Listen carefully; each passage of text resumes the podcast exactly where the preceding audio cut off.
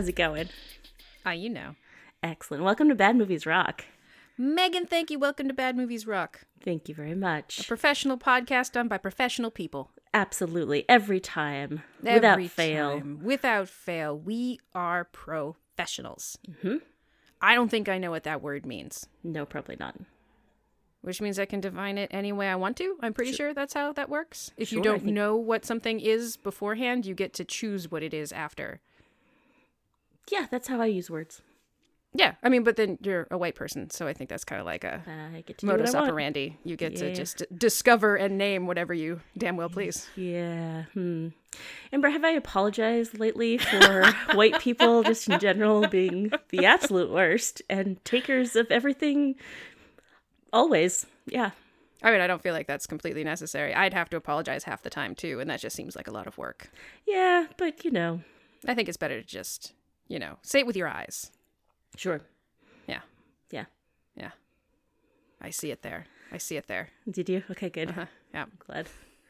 Speaking of eyes, Amber, see, it's a beautiful segue. thank you. So natural. So the naturalist, we um we watched Now You See Me Too, and there's a lot of this movie that has to do with the eye. The eye, Mm-hmm. the eyes, the eyes can be lied to, Megan, as Yeah. the movie lets us know in the beginning.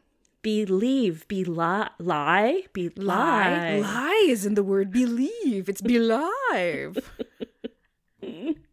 I enjoyed all of that. I'm I'm making fun of it now, but I I thoroughly enjoyed the whole opening bit. the optical illusion opening bit. Mm-hmm. Are they saints or are they thieves? Oh my gosh, when you turn the word upside down and put it in a certain font, it's the same word. I liked it. I liked it a lot. I but I I like those like illusiony things where you think mean you- everything's on one plane of whatever, but turns out the word lie is sticking up and the rest of the words in believe are painted on the ground. And so when you look at it a different angle, it's totally something else. So you like being lied to. You I like to be live. I do. The opening scene really sets the stage. It really does. It questions kind of our our eyes and what you know is what we see, what we believe, Amber. No. Do now we see them? We do not now we see them, but we now we see them too. Instead of now we don't.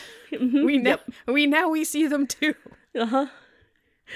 Yeah, apparently um We now we see them again. apparently the director really fought for um now you don't, but um actually now you see me colon now you don't, but I mean that they they still could have kept the now you see me brand that they apparently are so freaking fond of. all right, so the plot of this movie I'm sure I can do just as good of a job as last time where I made it very coherent what the plot was. Oh yeah, definitely. You did an amazing job because the plot itself was so ex- like self-explanatory. It was Yeah. really linear. It made a lot of sense. Wrapped everything up neatly. Mm-hmm. Yeah, so I Same think you'll have an easy with time this with one. this. It's Yeah. not even going to take your skill, which is which is you have a lot of skill in doing Yeah. this. I feel like you can you can sleepwalk your way through this. All right, I'm just going to close my eyes and let my mouth do the talking. All right. it's been a year since now you Wait see a minute. me one. Wait a minute. What? How how involved are your eyes in general when you're talking? Well, sometimes I'm looking at my notes and sometimes I'm looking at Wikipedia. Okay, okay, okay, okay. So you do have visual aids. I apologize. I, was just sometimes do. Yeah. not entirely clear how my eyes.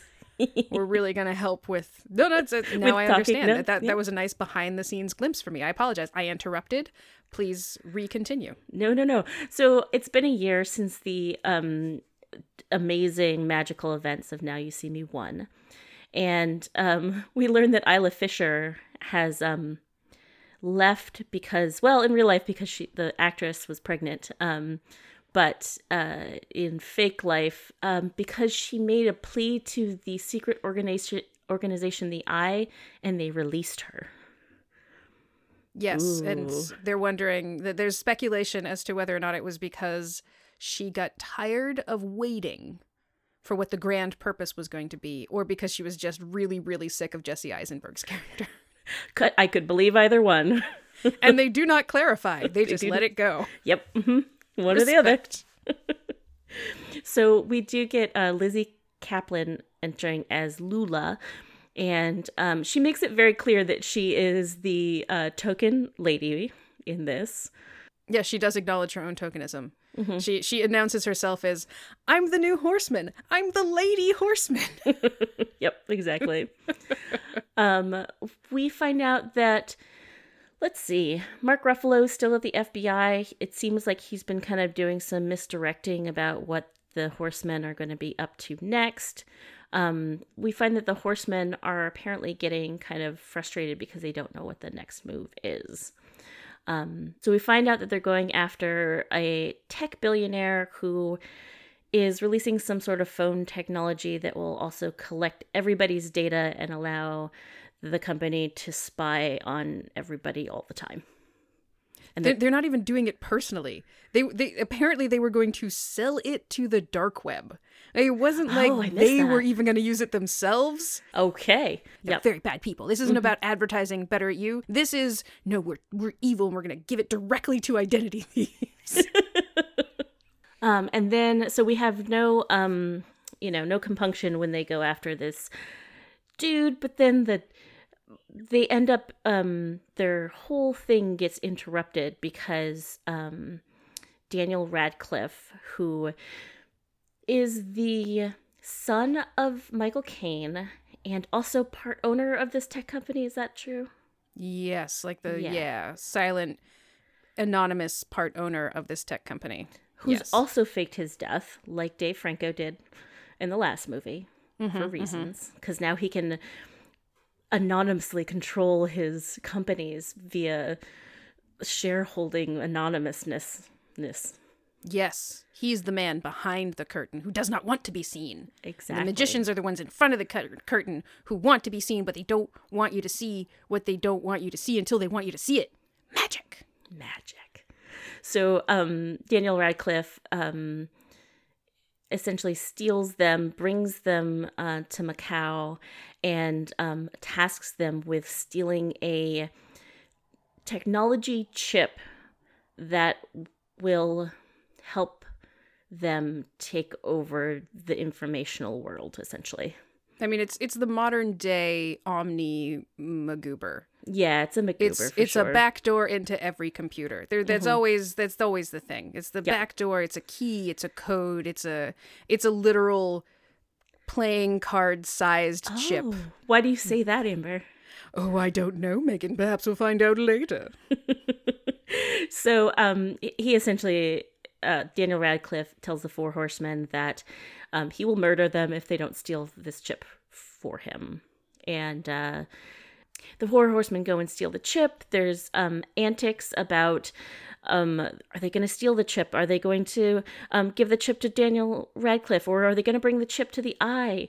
And um, they end up doing some trickery and do the thing that they kind of did in in the A team where they have the bad guys expose themselves while the media is watching and then like drop the curtains and show the bad guys that they were all in a staged play and they just admitted to like all their crimes in front of the public and the media. Um, they also um, kind of a fun part is they do meet some folks who are in the eye. They meet Lee, who's played by Jay Chou, and uh, Boo Boo, who's played by Tsai Chin, who are um, owners of the oldest magic store in the world. Is that what they said? I, I do believe yes. The world. Yeah. Yep. Who, um, you know, on the surface sell parlor tricks, but are in fact members of the eye. The magical mystical eye. Mm-hmm. Yes. Lots of things, things and stuff. Magic, magic, evil mm-hmm. guys, exposing evil guys. Yeah, trickery. Morgan Freeman's in there. You think he's a bad guy, then he turns out to be on their side, on the Four Horsemen side. So, good times. Is completely not at all confusing, very coherent description, as I'm sure all you really need to Yeah, exactly. have moving forward. So yeah, let's just go to the critics corner. I think you Ec- you get it. You basically Excellent. just watch Now You See Me Too. You're welcome. Yep. Mm-hmm. Amber, what did Metacritic have to say? Critics at 46, Oh, audience at 63. okay. Yeah, Rotten Tomatoes, it was th- 34 for the critics and 53 for the audience score. Oh my. Rotten Tomatoes was mad at this movie. Wow. They used a very, very different metric. Yep. I mean, the, to be fair, a lot of the reviews were scored in the 40s and 50s. So if you're just going fresh, not fresh, I can see how that would be skewed heavily towards. Sure. meow. Yep. Um, yeah, I mean, I was a little bit surprised because I, I, I don't know, I thought this one had even more levity than the first one. Um, and there were reviews like I forgave the first film for its faults because it was entertaining, but this one was not. I was like, this one was the last. Like this one was essentially Now You See Me one with a different spin on it, and uh, Yeah. not sure how you didn't like the first one but didn't like this one. Yeah, the, the title was very clear. It is now you see me again. It is. It is. You're going to see more of that. Mm-hmm. We're not Yep. going to do anything new. Now you keep seeing me. You continue to see me. Mm-hmm. You're welcome. Yep. Yeah, it's the narrative was just as incoherent. The choices that were made were just as seemingly pointless, and the tricks were just as kind of reality bending and silly. Agree, so I'm not agree, agree. sure. Yeah, I agree with all of that. And I all in the it. positive column, all in the win column, all in the watch column. Yeah. But yeah, it, critically speaking, eh, I mean, I guess you could get mad at it if you were kind of suspending disbelief the first time, and then the second time you expected them to what do better. Right. Yeah. It's, it's still magic on TV or on, you know, film. And so, like, yeah, you can CGI whatever you want in film. It's what, what I- don't know. Hmm. Yeah, I'm not really sure why it would take a, a hit for just doing the same thing. Yeah. If you, I, it, I don't think it was glaringly worse than the first one hmm in terms of the things that they were complaining about, plot, pacing. I don't think so. Yeah. I mean, it, it's it's long. Um, It is long. it's just over two hours long, and that's that's a little, it's a little bit much, but We're globe hopping here, Megan. We can't go under two hours if we're globe hopping. yeah, I, I didn't feel like it dragged for me. Um, No, no, this is But- not the first time I've seen it, and it did not drag for me either. Yeah. But then I have you to watch it with. Nothing drags with Megan. oh, thanks, Amber. That's so nice of you to say. Yes, it is. Brownie points. Saving them for later. I'm probably gonna need them. True. So, yeah, so this movie also, let's see. Um yeah, so this movie still just has Morgan Freeman as um pretty much the one POC. Uh they replaced Common with um another woman um who was also a woman of color and they replaced um one lady horsewoman for another lady horsewoman.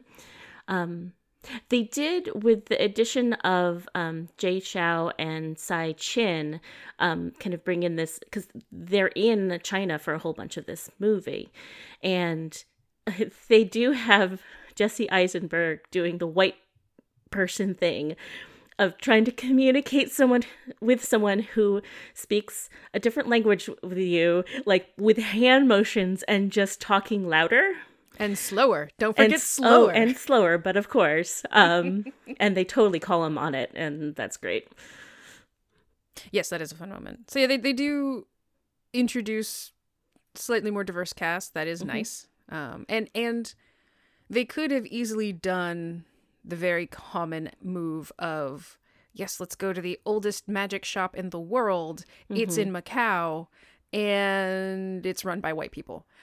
Really Yeah. glad they didn't do that. It's a low bar. I get that it's a low mm-hmm. bar, but Yep. I am really glad they didn't do that. yes And again, I also like it sort of like they did in the first movie by saying, oh, the eye was an Egyptian thing. right The oldest magic shop in the world is in China. That also makes a lot of sense. hmm yeah Like it's just I I you know, it's it's I, I appreciate that the historical grounding is not stuck in European roots. It's beautiful and logical and is the way that it should be because, you know. But again still. super super low bar but they did clear it My Bravo. bar is so low, so so low, and yet, and yet, some people still just, just crawl right under it. yeah just in the mud So Just- many people would rather roll around in the mud than just Yeah. hippy hoppy right over that low bar. yeah So thank you. Um, now you see me too. Yeah, you didn't you didn't use any terrible terrible slurs in this one, so bravo. Also, Yes, thank you for that. S- mm-hmm. Again, so low. You have to work to get under that bar, yeah, you do. but you did last time. Mm-hmm. So I- I mean, again, this is another case where um, I want to come up with a word for. I basically agree with everything the critics say, except I view it in a positive light where they think that it's a negative. Oh yeah, we we were supposed to work on coming up with a word for that. Yeah. Let's do a quick brainstorm, see if anything sticks. Hmm. Hmm. I got nothing.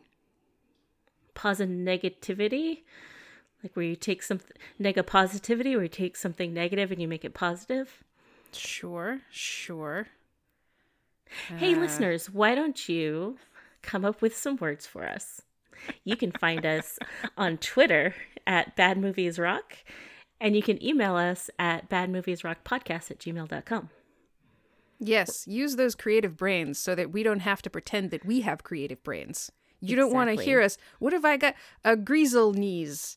Disagrees. Dis, disag, disag, disagreement. No, agree and disagree are still in the same word. I got nothing. Let me think. Let me think. Okay. Okay. Um, um, I've got nothing.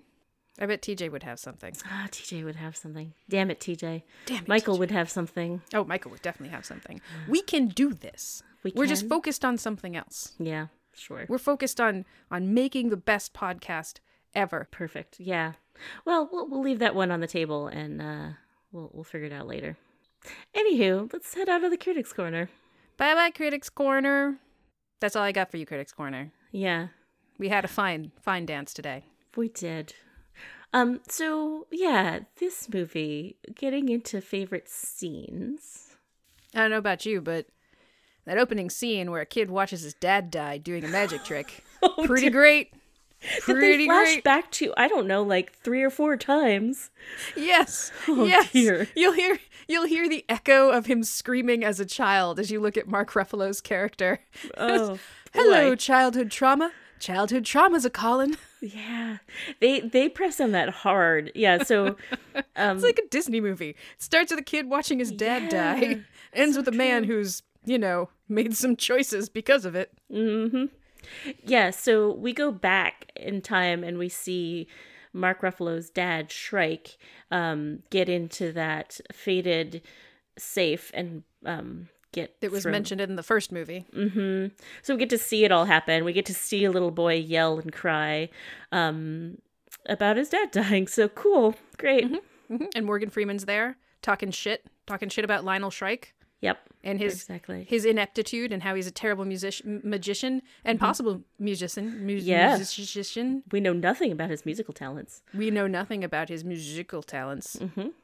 Where do we even go from there? Like, it's just kind of like childhood trauma. Okay, anyway, everybody's mad that they don't know what they're doing next. Moving on. Yeah, no, it's it's it is yeah yeah it's it's it like kind of does that Disney movie opening, but then you're not necessarily completely focusing on Mark Ruffalo's character, so you have to kind of move on from that. But it's supposed to set the stage for why he is so mad at Morgan Freeman, Right. who in the first movie like okay you know he dunks on him hard harder than he dunks on anyone else especially because morgan freeman didn't actually commit any crimes unlike michael caine and i guess to a certain extent the safe company that cut corners Right. but morgan freeman was just talking talking smack talk Yeah. about a magician and then mark ruffalo frames him for bank theft and Yeah. leaves him to rot in prison Right. Yeah. I mean, he he essentially thinks that Morgan Freeman goaded his dad into doing a thing that he would never do, which isn't the case. A grown man making his own magical decisions. Like, Yeah, I, I do enjoy that when when you know Mar- baby Mark Ruffalo's like, Dad, I don't want you to do it, and his father's like, Hey, buddy, this is what I do. I have to do it. I have to prove all the naysayers wrong. remember this. Remember that I am saying that Morgan Freeman is making me do this. Yeah. So yeah, it's gonna be fine. I've always got a trick up my sleeve. If anything killed him, it was hubris, madam, hmm not True. Morgan Freeman. Especially since we learn at the end of the movie that Morgan Freeman and Mark Ruffalo's dad were a duo. Yep. They worked together. The act was naysayer and dreamer. Like Yeah. it's just yeah, yeah, that's one of the big reveals at the end is that they were friends and that they found that it worked better for them to be like opposing each other and like hyping each other up. Um, yeah. So, that whole 30 year vendetta that ended in framing a man was just crazy sauce? yeah, I mean, we knew that last time too, but this kind We of did. pokes at the fact that like, no, really, dude, like this was y- you went wild on this one. You did go a bit buck wild, especially since you're also an FBI agent, so So your you were compass is a bit skewed. Yeah, yeah. He, Mark Ruffalo re- worked really, really hard to get in a place where he could do the things he did. Like, it's not easy getting the, into the FBI. I, th- I think. As, I mean, as far as I know, I'm not in it currently, so it Yeah. must be at least somewhat hard. Mhm.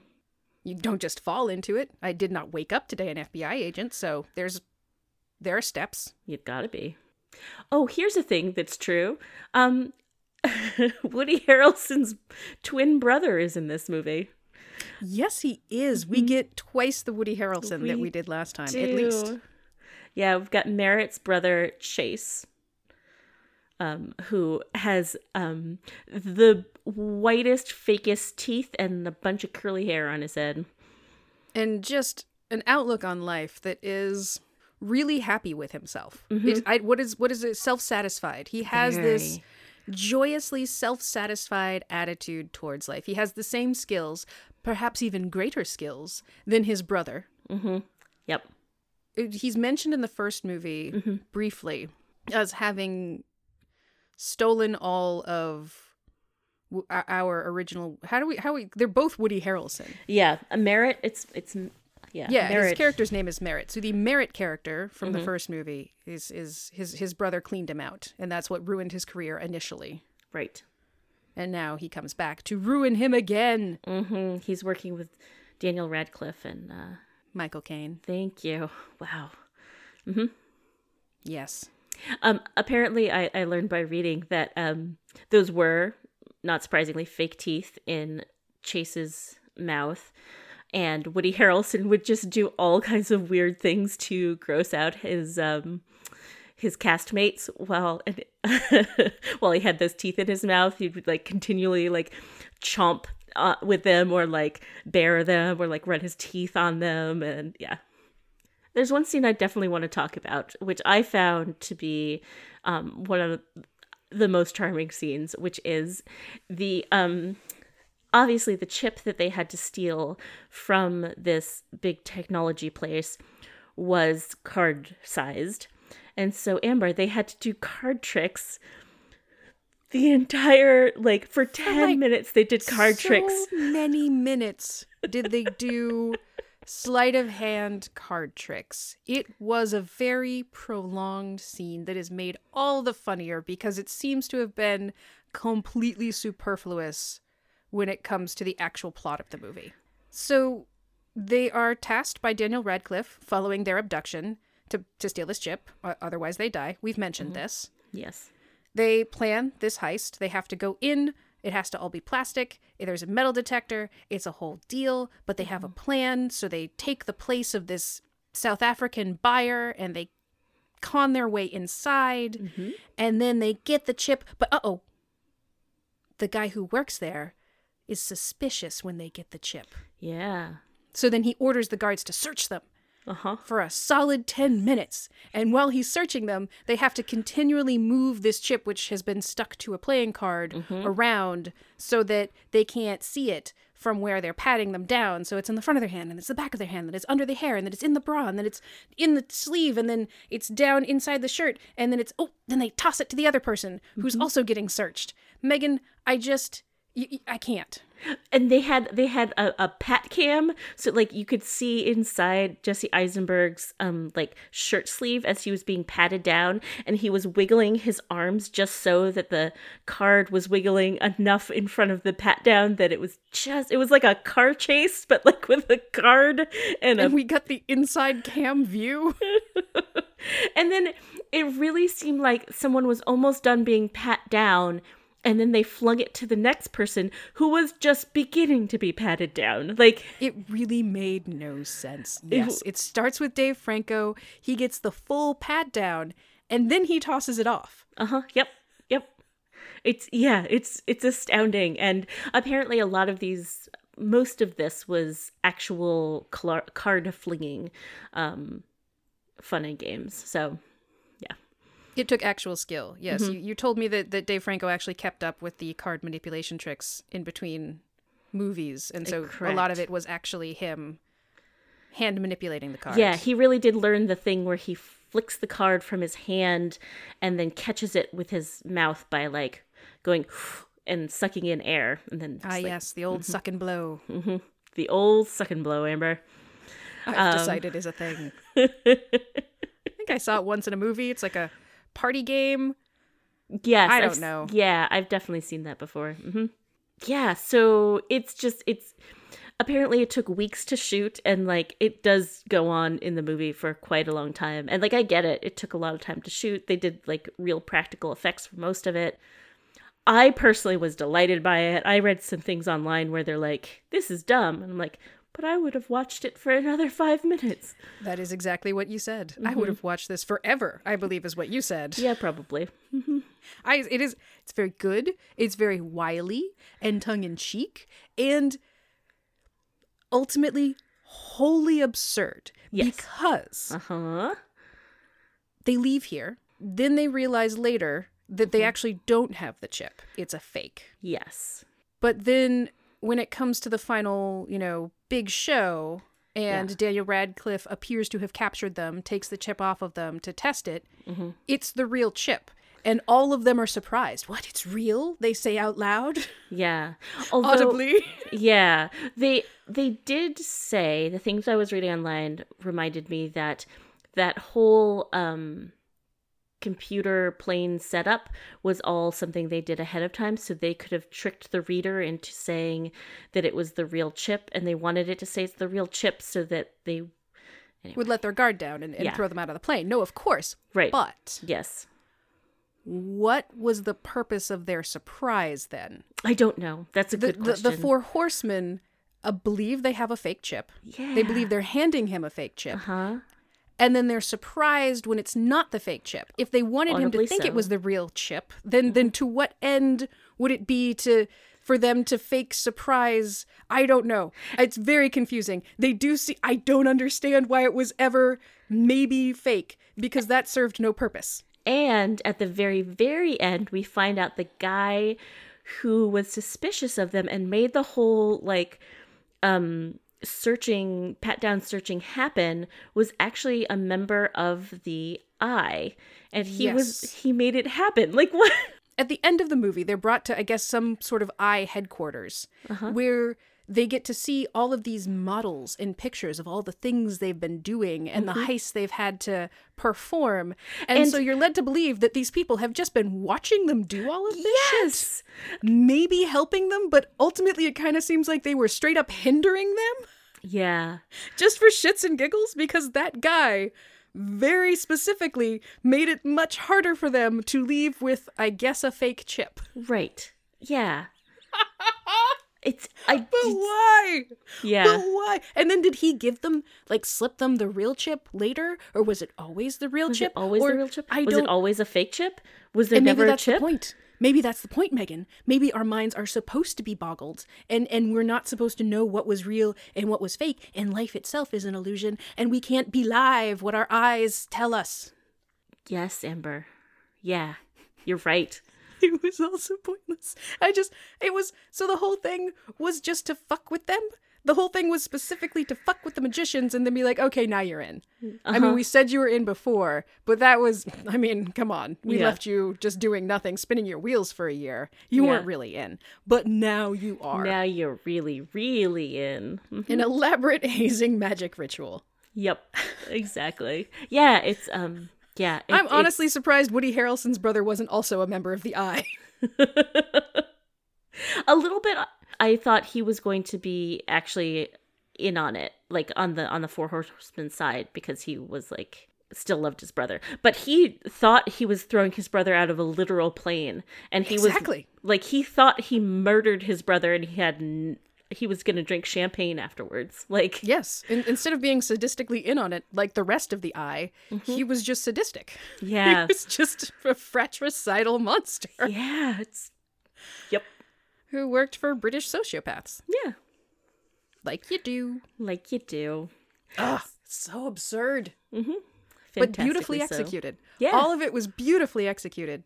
Those final shows that they do in London. I want to talk about those, yes. Yeah, let's talk about those. Yeah. So, uh, you know, uh, uh, the one thing I do want to say is that there was more, um, before we get to the final shows, there was more um, Mark Ruffalo doing magic fights, which, um, again, delighted me. It's like magician fights where, like, I'm handcuffed. No, you're handcuffed. And, like, it's just, it's very silly and mm-hmm, mm-hmm. delightful. Come at me, bro. Oh, that was a mirror. Come at me, bro. Oh, that was a window. Come at me, bro. Oh, I've been no, replaced really, by a come- rabbit. I've Yeah. been replaced by yeah. I've been replaced by a rabbit and gone down a trapdoor. yeah, it's fantastic. Yes, so the four horsemen decide that they are going to do some preliminary magic shows to lead up to a big reveal, which is revealing that Daniel Radcliffe is alive and bad. Um, so they all go to London, obviously. On New Year's because gravity and I guess coincidental timing. Yes. So three of the horsemen decide to do these preliminary shows to get the public all hyped up and to essentially give away a little bit of how they're going to do the last final trick. Like the idea is like pay attention to these first tricks because it will give you insight into our final finale trick. Just like they did, they did in the first one. Exactly. And you'll feel like that much more of an idiot when you're duped. Yeah, exactly. Michael Caine and Daniel Radcliffe. they um very much the four horsemen are very much like public entertainers and they they work to get the public on their side so that they get these crowds of people cheering for them. Um and i think that that's like i mean that's their deal. They're kind of robin hoodie type folks where they steal from the uh, very rich and give to the people who deserve it or expose people who are doing bad stuff.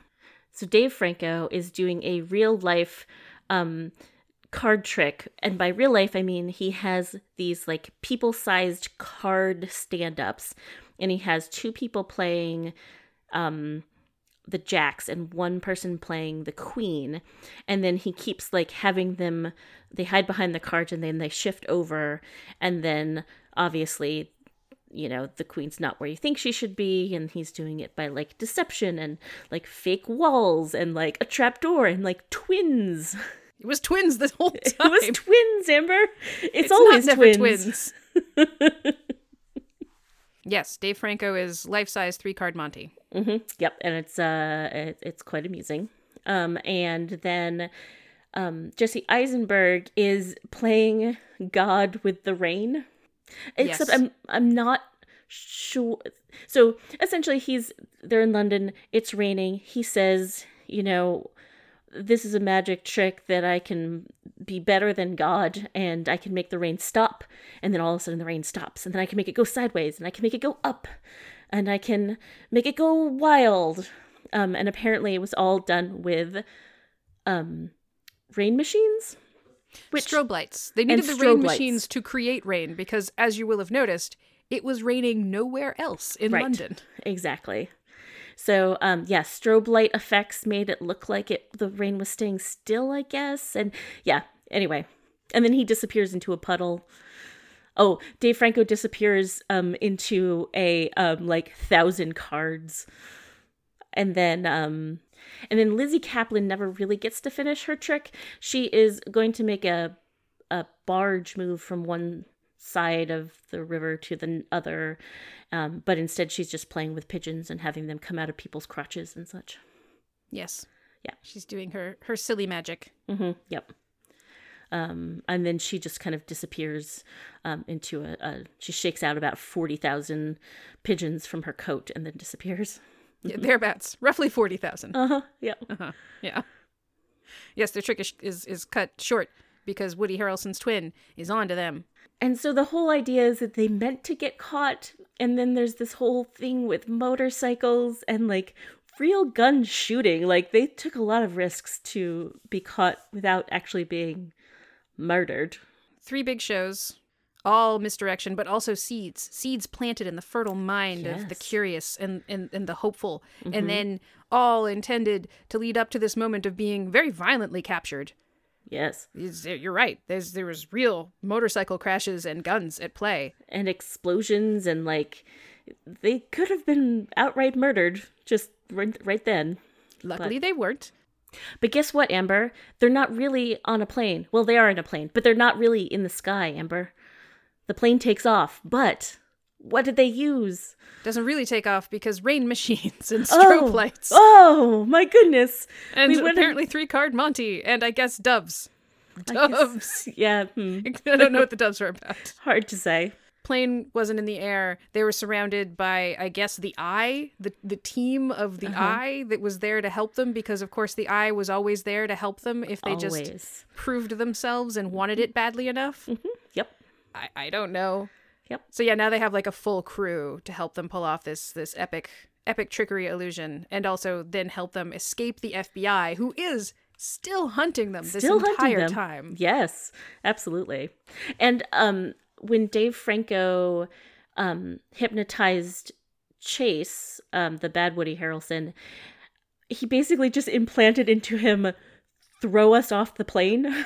um Yes, because it was Chase's idea to just toss them out off the plane after the they had, you know, of course, like quips back and forth and then they realized that the chip was good and so they said let's just get rid of them and throw them off the plane instead of shooting them and um of course they're just thrown onto a padded mat like four feet below um yes. Thank goodness they were thrown off that plane that wasn't actually in the air and was Uh-huh. completely surrounded by their own people. right How important was that move? I guess just to prove that they were willing to kill people. Yeah, I guess right because they got them to admit to everything, and everything's being filmed, of course. But- um, but they needed the extra extra impetus of, of attempted murder. I'm not entirely sure how why it was important that they throw them off the plane. That Well- it was so important that they Yeah. needed Dave Franco to quick hypnotize Woody Harrelson's twin. I guess I mean one could say that there were other folks on the plane, like Michael Caine's bodyguards and stuff, that had real guns, and so getting them off the plane without being shot. Sure. Yeah, no, I guess it was it was a safety issue. I guess. Sure. It, it all makes sense. I don't know why I'm questioning this. See, it's I there's the answer. Mm-hmm. masterfully done. Masterfully done. Then they do their final explaining everything that happened, taking a bow, dunking on Michael Caine and Mm-hmm. Daniel Radcliffe, and then fleeing from the FBI just in the nick of time. and then disappearing. Um, well, and it's funny because the FBI's, you know, says stop, you're surrounded, and of course they disappear. And it's like, come on, FBI, like, have you learned nothing? have you learned nothing? Like? You can't they catch a have a magician plan. Like, that doesn't want to be caught. That's the you can't catch a magician that doesn't want to be caught. Morgan Freeman, he wanted to be caught because he was. What what was the explanation for him Oh, allowing gosh. Mark Ruffalo to catch him? It was. I was so disappointed in you, basically, that you were so bent on this 30 year revenge that I just didn't want to tell you and welcome you to the eye or well, something along but I think it was also. Didn't he also say that it was like guilt and shame too? Didn't he also like part No. of it was? the guilt and shame were entirely about why he didn't tell him beforehand. Oh, like when he was a kid, right. that they were partners. Gotcha. And Mark Ruffalo wasn't ready when he first put him in jail, but when he when Mark Ruffalo came back the second time to um, Morgan Freeman's jail, he was ready because he was ready to put aside his childhood trauma in order to help the Four Horsemen. So he was ready. He was ready. And now he's ready to lead the eye. I guess so. But as he as Morgan Freeman stepping aside and said it's now your turn, he says also find a successor. like it's like it's your turn now, but also find somebody else. Who knows how long you'll be alive, I guess. Yes. um yeah. Delightful. It all makes sense. Okay, one thing though. Uh-huh. What, well, just movie. one, yes. Just the one thing. Just the only the one niggling thing. Everything else Mm-hmm. makes perfect sense. It is completely satisfactory. In the first movie, Morgan Freeman continues to express contempt for Mark Ruffalo's father. Yeah. Like he he actively is like Lionel Shrike was a second-rate magician. He never should have attempted that trick to Mark Ruffalo, I believe, to his face. And That's right. he said he knew exactly who he was from the beginning and he he's made it clear that they were friends so i don't like maybe he's so mad at him for still being mad up i don't know Yeah, megan but it's it's you would think that like after Shrike is dead, wouldn't you just soften up a little bit and be like, just "That was my friend"? I yeah mean, d- drop the act it kind of doesn't serve its purpose anymore since you don't no. Your rival's now dead so i guess you won i don't Yeah, whatever it just makes the reveal that they Makes- were friends Mhm. that much more confusing and unlikely yeah, exactly. Perfect.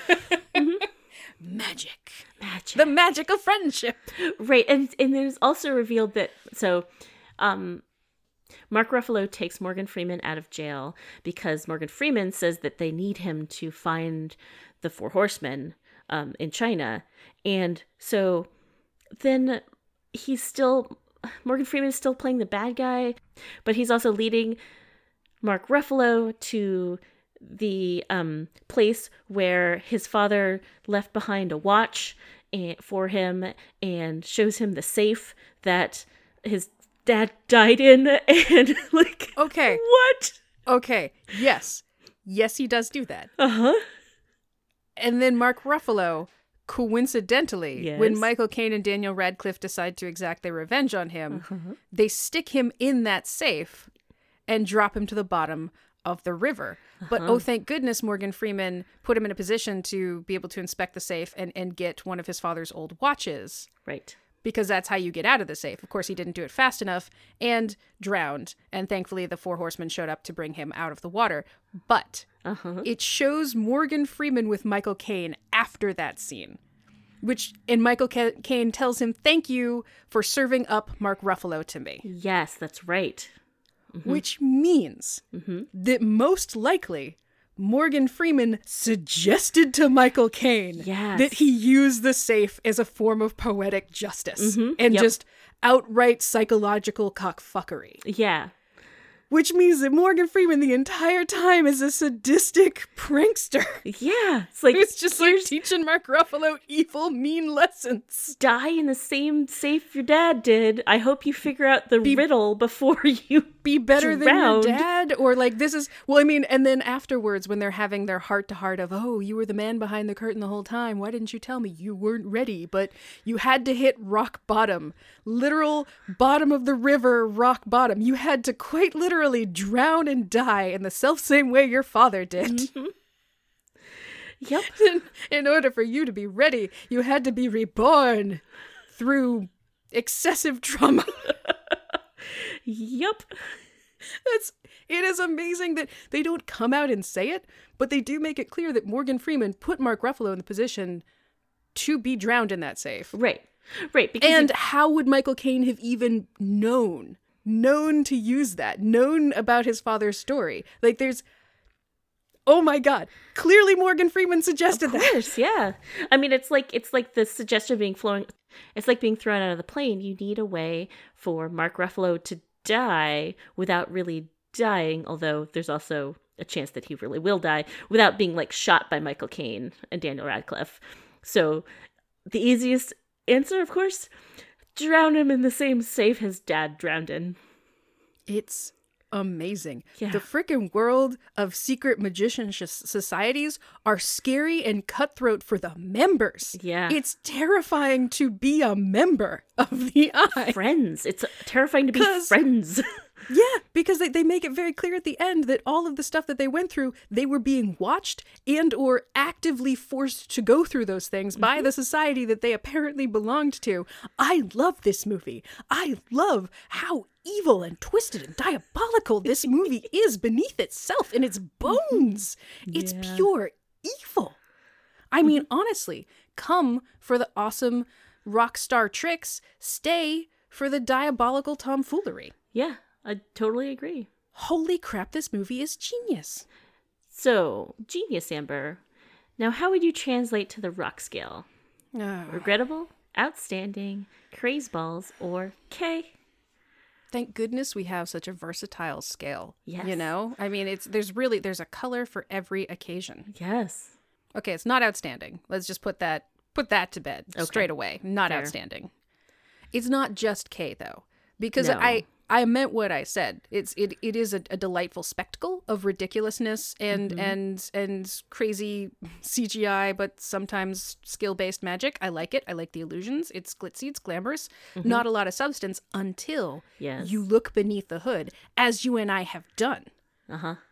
I feel like it might be Craze Balls K and not a K Craze Balls. I Yeah. feel like we're, you know, it's it's it's flawed. It's not pure Craze Ball hijinxery, but There's a lot to it, right? And when you pop the hood and you see that there's nitrous and arsenic under there, yep, there's I'm into it. There's throwing off the plane and uh, die in your father's watery grave. Yeah, yes, yes, at the behest of your mentor and secret society guru wizard. yeah, yeah. I agree. I I I would say this movie's mostly craze balls. Um, I thoroughly enjoyed this movie. I loved the card trick scene, which was so ridiculous. I loved, um, you know, the whole reveal at the end, the individual magic tricks. Like, I don't know why, but this movie felt a lot more fun to me than the first one. Like, they're just like, I think maybe because they didn't have to focus so much on chasing the four horsemen. They focused on the four horsemen and the Yes. tricks and the construction. Like it was Agreed. more heists and time with them than it was Mark Ruffalo Yeah. and Mark Ruffalo being an absolute fucking dick in the FBI. exactly Mm-hmm. to the to the Interpol cop who's who's just gone. We don't see her ever again. yeah. Didn't they kiss at the end of that? Whatever, it doesn't matter. Apparently, to this movie, it doesn't matter. Yeah. Yeah, I think I like this one better. Yeah, I do too.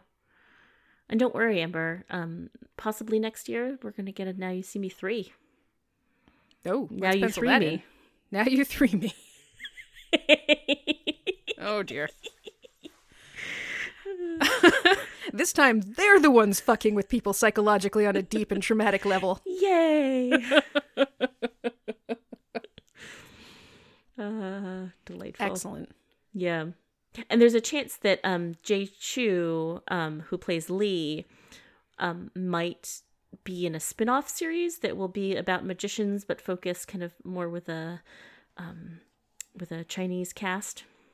I would watch the hell out of that. Yeah, be delightful. And not just because they're beautiful, beautiful human being. hmm Yeah.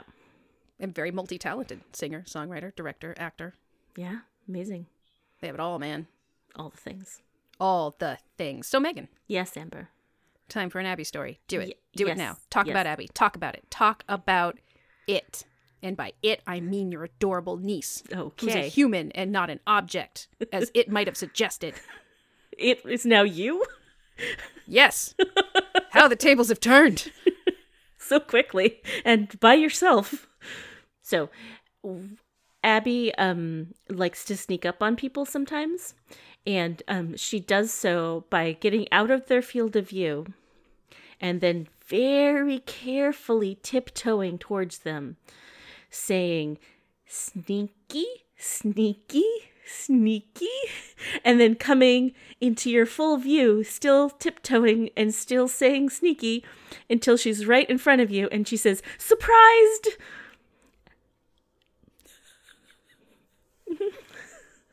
So she basically provides a narrative, Yes. both for herself and for her intended victim. And for you, you are now she surprised. is being sneaky. Mm-hmm. You are now surprised. Exactly.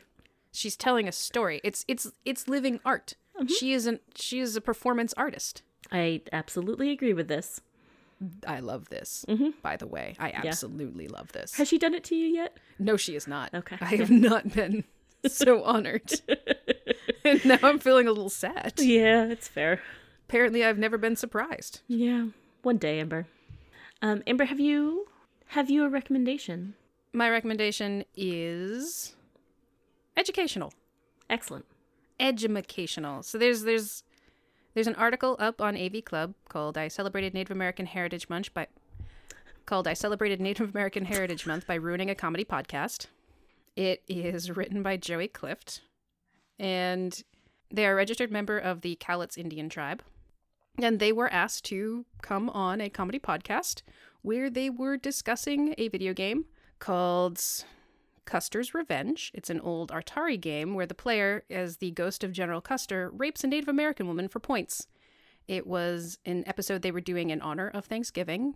The video game podcast in general talks about terrible games, but there were so many things wrong with having on. I believe that that Joey was their first native guest having them on specifically for this game, having this game under discuss like being discussed for their Thanksgiving episode. Mm-hmm. There were so many things that these two white podcasters yeah.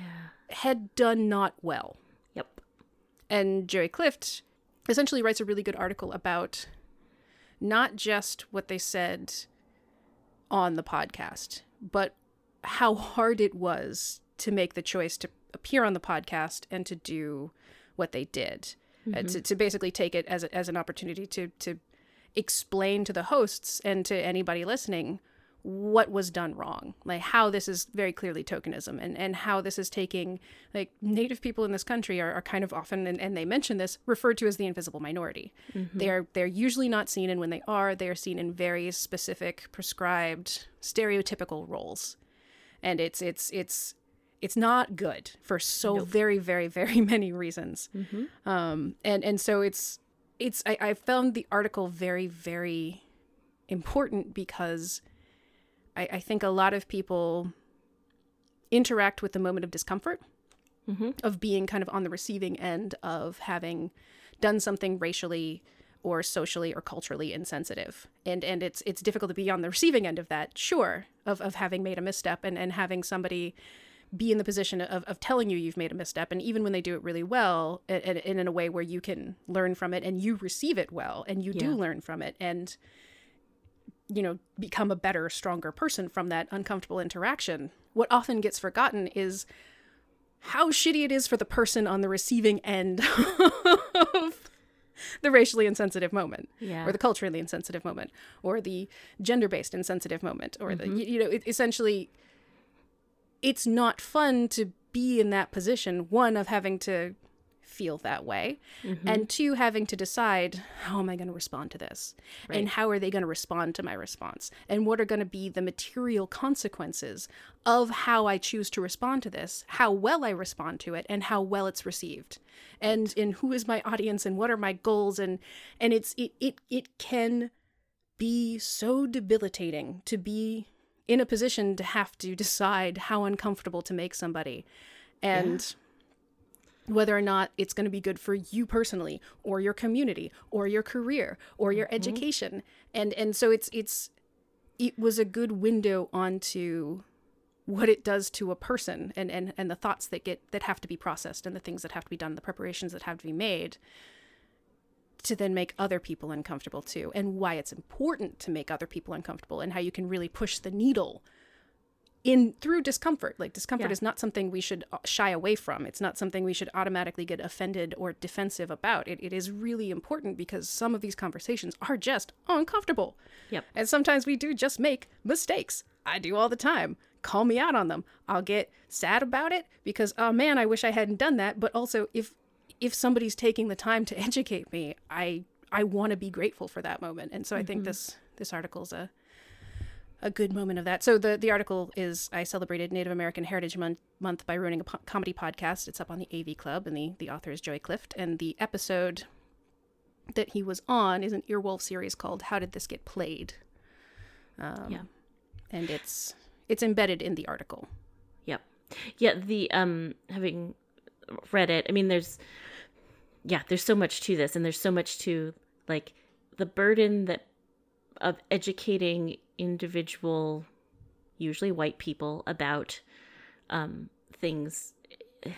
It's it's their own history half yeah. the time. Yeah, about their own history because yeah. they, we don't teach it in schools, and it's it's not a priority, and it's not something that you need to know as mm-hmm. as a Euro you know person. So right, yeah, and it's it's the same position that non cis het people are put into and mm-hmm. of, of having to yeah act as educational sources Right. which and often means act as sources of discomfort for people which isn't their fault and isn't a position they want to be in Right. And Joey writes about like how he just how he decided to do it was to talk to them kind of, you know, in the middle of the podcast. First they do these like intros and talk about life and stuff and then they go to talk about the game.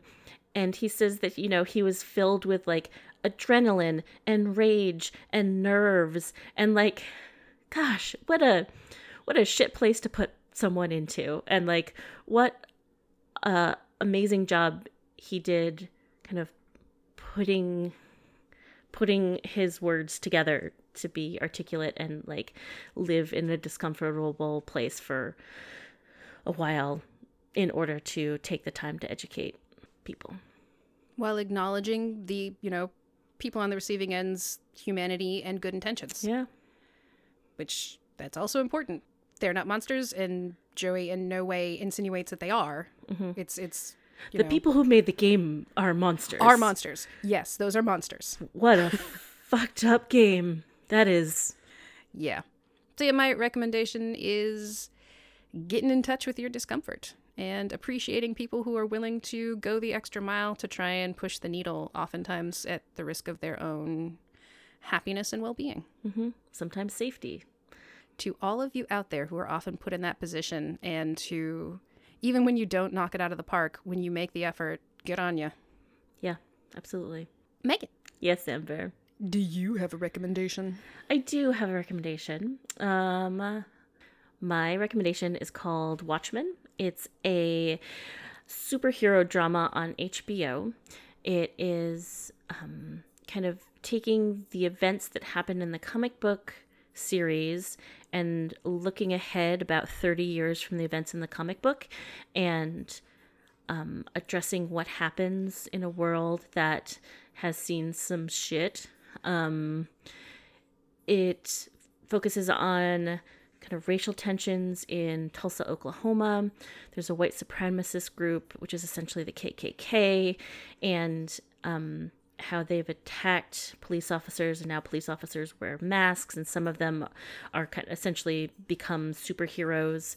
Um, so yeah, the, I mean, Regina King is the kind of main focus, um, uh, main character in this series, and she's just a joy to watch. I mean, like her performance is just amazing.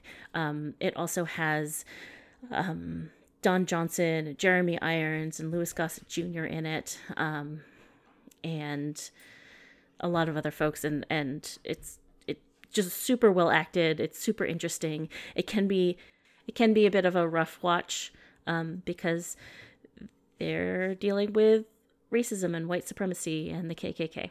Um, so they do it very well. The acting is amazing, um, but it might not be just a fun watch. Ew, it's going to make me think about things? Yeah, I know, right? No. Yeah, I'm sorry. Reality is hard enough. Yeah, agreed. Pickle jingled through the entirety of that. Yeah, so that's my recommendation, accompanied by pickle jingles the entire way through. jingles. Yeah, she added her own flavor to it. Good, perfect. She has strong feelings about the Watchmen and race relations as well. I guess so. So Amber, we've done it. Yes, Megan, we've done it. Well, goodbye, Megan. This has been fun. So, ending as I always end, Amber, Yes, just like you always end. I would like to say Yeah, what do you got this time? Other than pickle jingles. mostly pickle jingles. I would like to say Party Rock is in the house tonight, Amber. I see. I see. Party Rock is in the Uh huh. house. Yeah. Yeah. You couldn't help yourself, could you? Nope. Yeah. You didn't end fast enough. Yep, that's on me. I that is on me, and I take full responsibility for that. Good. I'm sorry. I'm sorry, everyone. Yep. But I'm no sorrier for anyone than I am for myself. I get the most of my own sorry. Bye, everybody. Wee. Bye, Amber. Bye, Megan.